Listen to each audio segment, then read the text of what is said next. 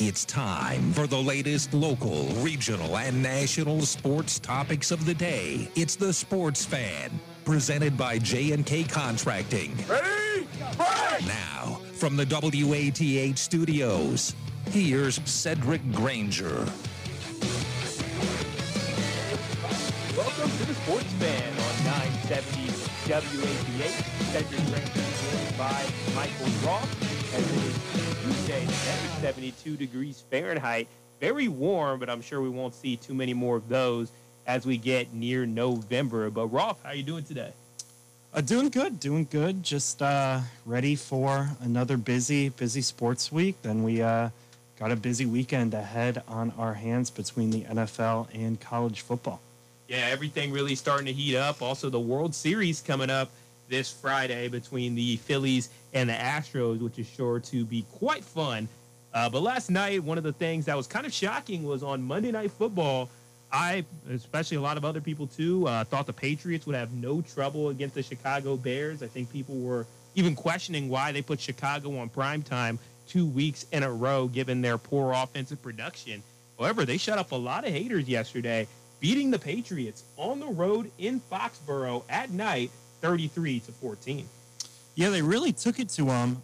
The, the Bears got up early, and Mac Jones gets benched.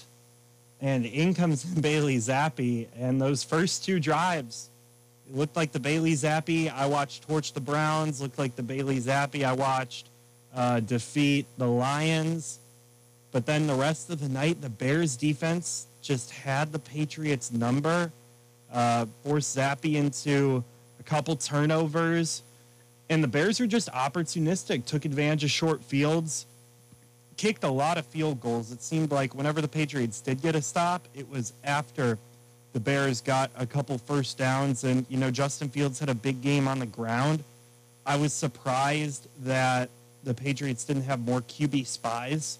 Uh, apparently, this is something I, I saw Patriots fan on Twitter being like, scrambling Q Bs always kill us. Like, I guess when Bill Belichick finds out that you can run a Q B spy to guard scrambling Q Bs, it might be over for the rest of the league.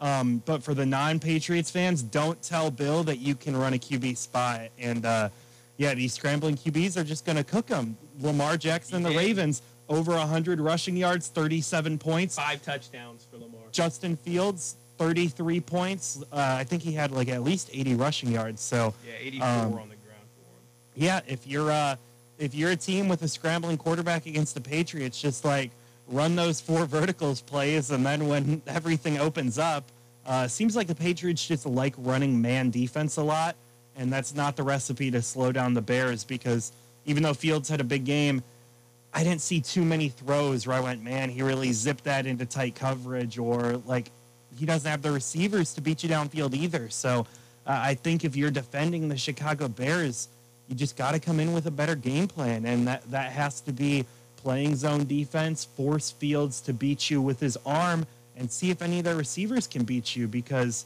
uh, even though they scored thirty-three points, that didn't happen that much, and uh, instead, Fields got a couple third-down scrambles that had my roommate, who's a Patriots fan, wanting to tear his hair out, and the Bears on designed runs were also successful, so big victory for Chicago. uh, New England, they're the only team in the A F C East below five hundred right now. So really kind of slipping in that division. But uh, besides a couple teams in the A F C East and then the Ravens, Bengals, the, the wild card picture in the A F C isn't super clear right now. So still time for them to try and fight their way back into the playoff race. But losing a winnable game like that at home, not what you want to see if you're a Pats fan.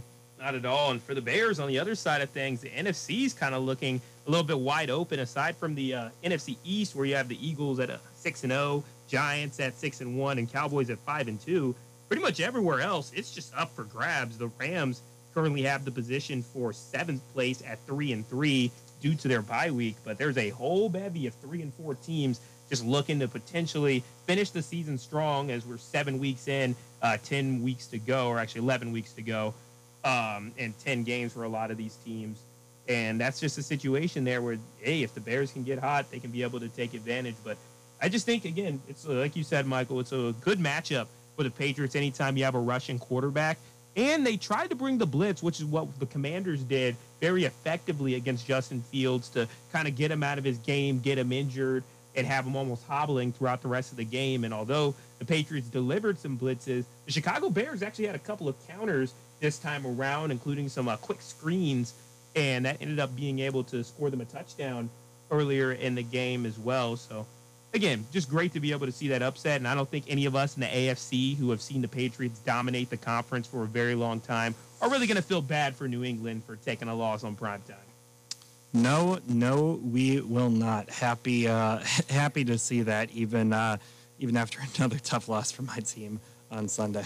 Yeah, the Ravens and the Browns matched up against each other, and there were uh, some questionable play calls and questionable referee calls on both sides, as I felt like both teams really tried to give away the game in the fourth quarter badly, and uh, resulted in the Ravens coming out on top twenty-three to twenty. It was a win that was definitely needed, but Cleveland, I think for their stretch, they needed to at least split this A F C North stretch between the Bengals and the Ravens one and one. So it's going to come down to that Halloween matchup between the Bengals and the Browns, Battle of Ohio, which has had some very fun matchups and fun results, a lot of them being in favor of Cleveland as of recently.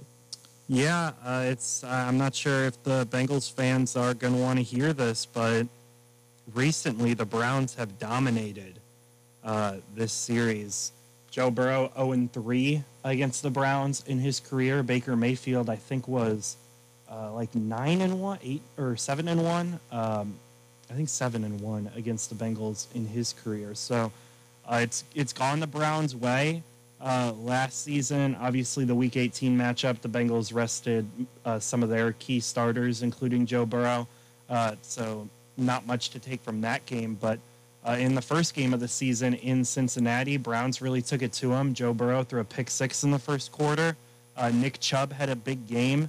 And it was one of the few games that the Browns actually extended their lead after going ahead, which is pretty surprising because the Bengals are kind of famous for like double-digit comebacks. It seems like every other week they just get down by double digits. Um, it really is quite incredible because the, the Bengals are a solid team, but you look at them against Pittsburgh, against Dallas, against Baltimore, against New Orleans. All of these games, the Bengals just find themselves early in the game down double digits, and uh, only one of them they've been able to come back this year.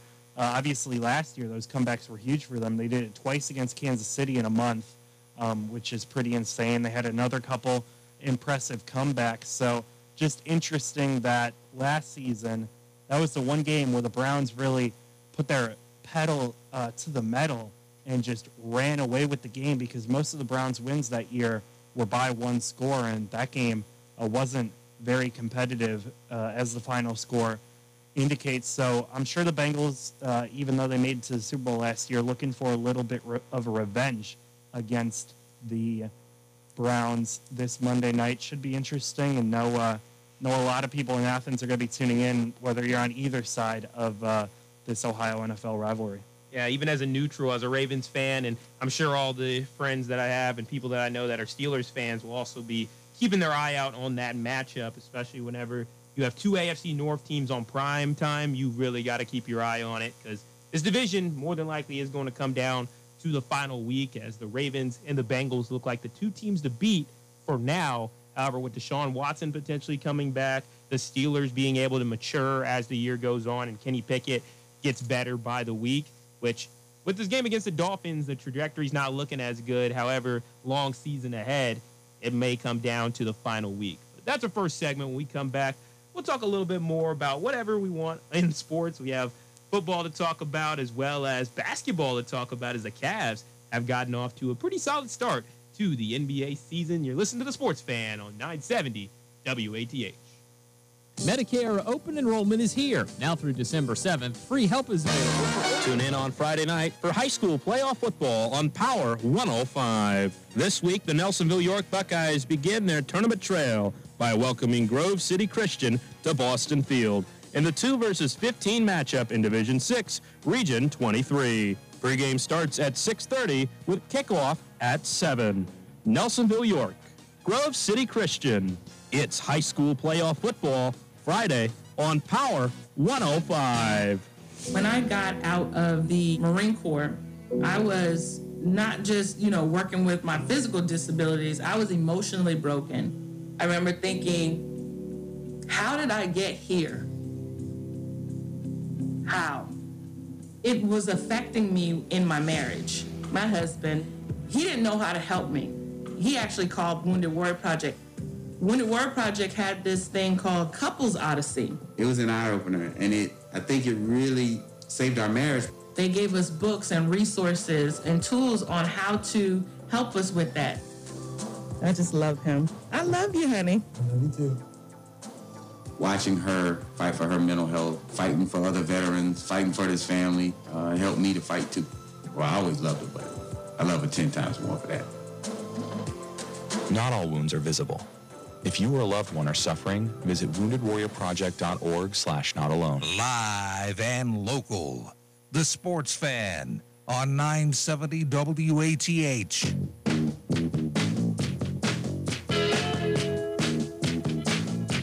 Welcome back to The Sports Fan on October twenty-fifth, twenty twenty-three. We started off our show talking about football.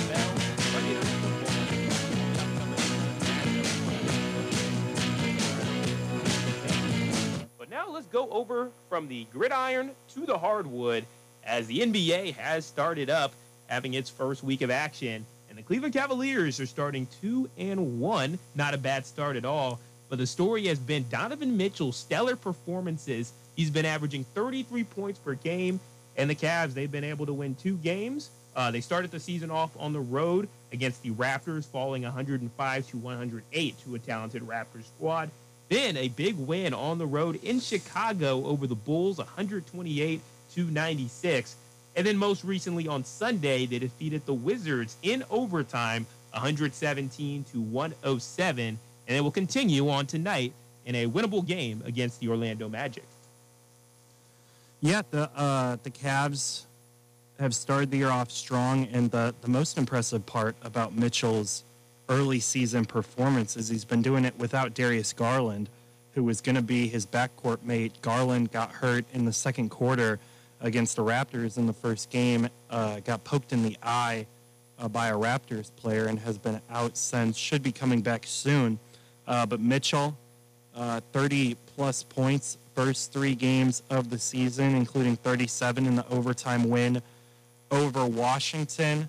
Uh, he's been as advertised as a scorer.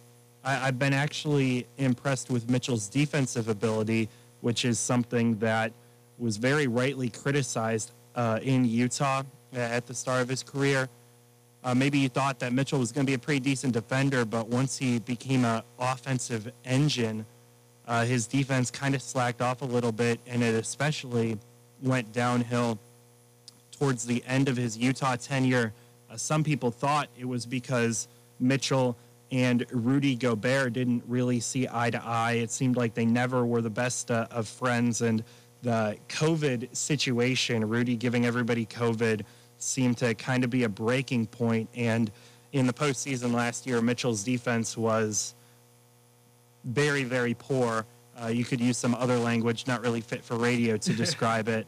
Um, but this season, you know, I think Mitchell has been giving better effort. So maybe, maybe it was a factor of uh, he was just fed up with Rudy Gobert and uh, didn't want to waste his energy, which, you know, not what you really want to see. But if Mitchell is going to give that better defensive effort for the Cavs, Uh, we'll take it and hope it uh, just continues up until the postseason, which is where this Cavs team is going to be judged after being one of the top eight seeds last year and then losing in the play and not getting a full series.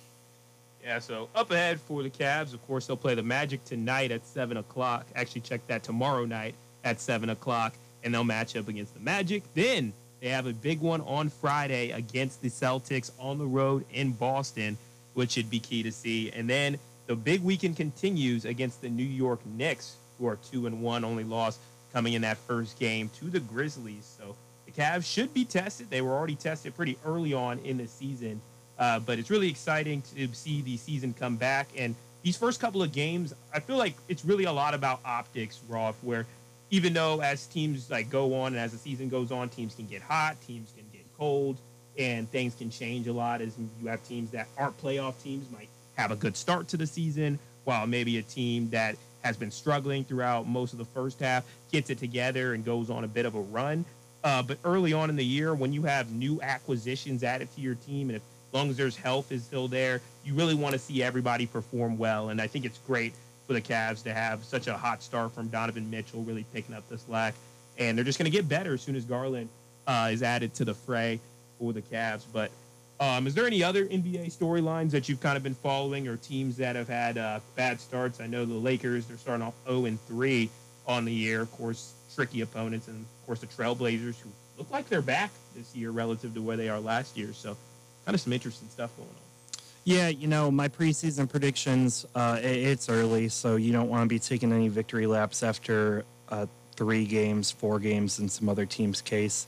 Uh, I, I had the Lakers as the nine seed, so to see them struggle at the gate, it is surprising, but at the same time, it's not um, – I, I didn't really see them going back to title contention. You know, I had them being a play-in team uh, and on the wrong side of the play-in at that. So uh, I, I don't think this team can figure it out as currently assembled. They're, they're going to need to make a move, which is kind of frustrating because uh, while LeBron has clearly taken a step back, he, he's still a top ten player in the league. So to see his team almost look like they have no chance to compete, even this early in the season, is pretty frustrating for all the LeBron fans from Ohio. So it'll be interesting to see if the Lakers do actually make a move, because the Pelicans could swap picks with the Lakers. So if the Lakers are really bad and the Pelicans are even halfway decent,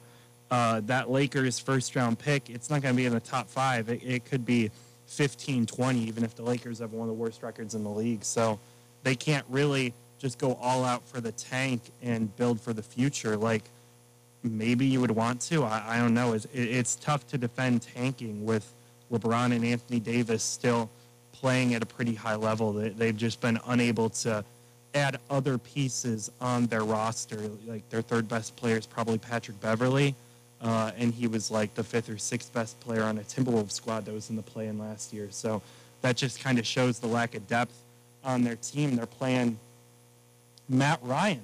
But as as Carl Blalock would say, the best Matt Ryan in pro sports right now, heavy minutes. And, like, no offense to basketball player Matt Ryan, but he wouldn't even think about getting minutes on, like, the Clippers, the Pelicans, like some of these other Western Conference teams that are deeper. He'd be in the G League, and he's playing, like, twenty minutes a game for the Lakers. It is. There was even the time when um, on T N T, after the Lakers matched up against the Warriors, you had Shaq saying, who?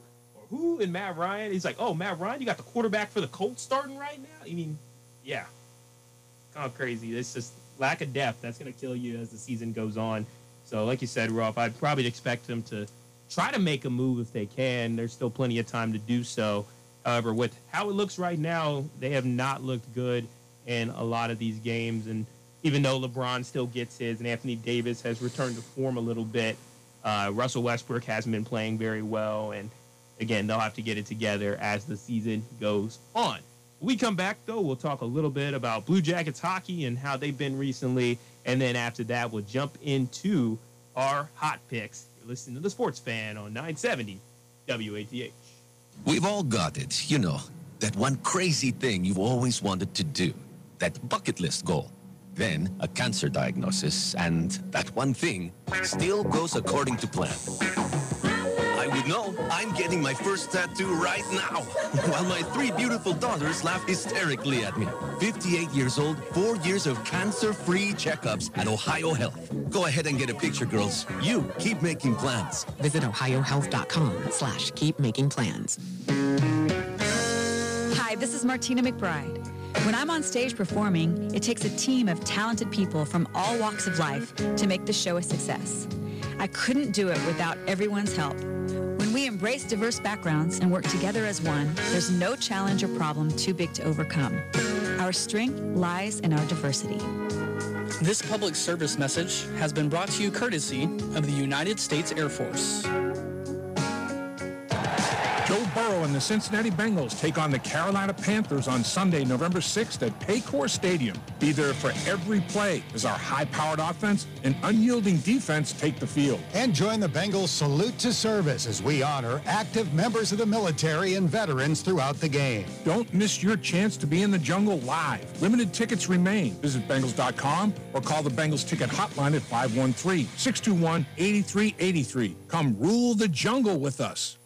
From concrete to roofing to siding and windows, J and K Contracting has you covered from the ground up. Whether it's a room addition, a complete home build, or your commercial projects, let the professionals at J and K be of service from groundbreaking to completion. And don't forget, they accept all major credit cards. They even have free seamless gutters with every complete roof installation. Don't hesitate to call J and K Contracting at seven four zero, six nine eight, three five two one for a free estimate. You're listening to nine seventy W A T H and the Sports Fan. Welcome back to the Sports Fan. It's our final segment of the day. It's just going to be topics as well as the they had that big loss to the Penguins, and that one was especially upsetting since the Blue Jackets had a three one lead. And then the Penguins went five straight goals and took down the Jackets six to three. However, the Blue Jackets did a good job of bouncing back against another elite team in the uh, Eastern Conference with the New York Rangers. The New York Rangers, um, the Blue Jackets went on the road, and they were able to defeat New York five to one. So an impressive showing for the Jackets as they sit at three and four, trying to overcome their rough start. They aren't last in the division anymore, moving above the New York Islanders. But Ruff, you got any hot picks for today? What matchup are you looking at?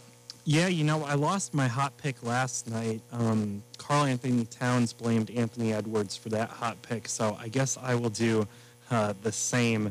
Timberwolves did not get it done at home against the Spurs. So I'm going to go with Dallas on the road at New Orleans. They're laying five points. Uh, you might be thinking, Dallas, five-point favorite on the road in New Orleans. Well, I'll explain why. Zion Williamson, Brandon Ingram, Herbert Jones, all out. So the Pelicans with three of their five usual starters out. Um, I know they're a deeper team, but when you lose the star scoring power that they lost, uh, I'm going to take Dallas tonight. Kind of a bummer because it's a national T V game on T N T at seven thirty. The ten p.m. game's really good, but not sure how many people are going to want to see the Pelicans, basically backups, go up against Luka Doncic tonight. Yeah, and I'm going to be also looking in the N B A. I have Thunder plus eight against the Los Angeles Clippers. The Thunder, although they have no wins on the season, they do not have a single loss by more than ten points on the year.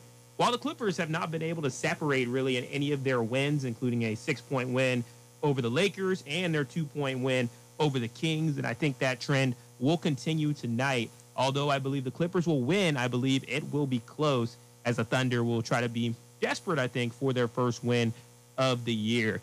But once again, thank you for joining us on The Sports Fan. Up next will be the Columbus Blue Jackets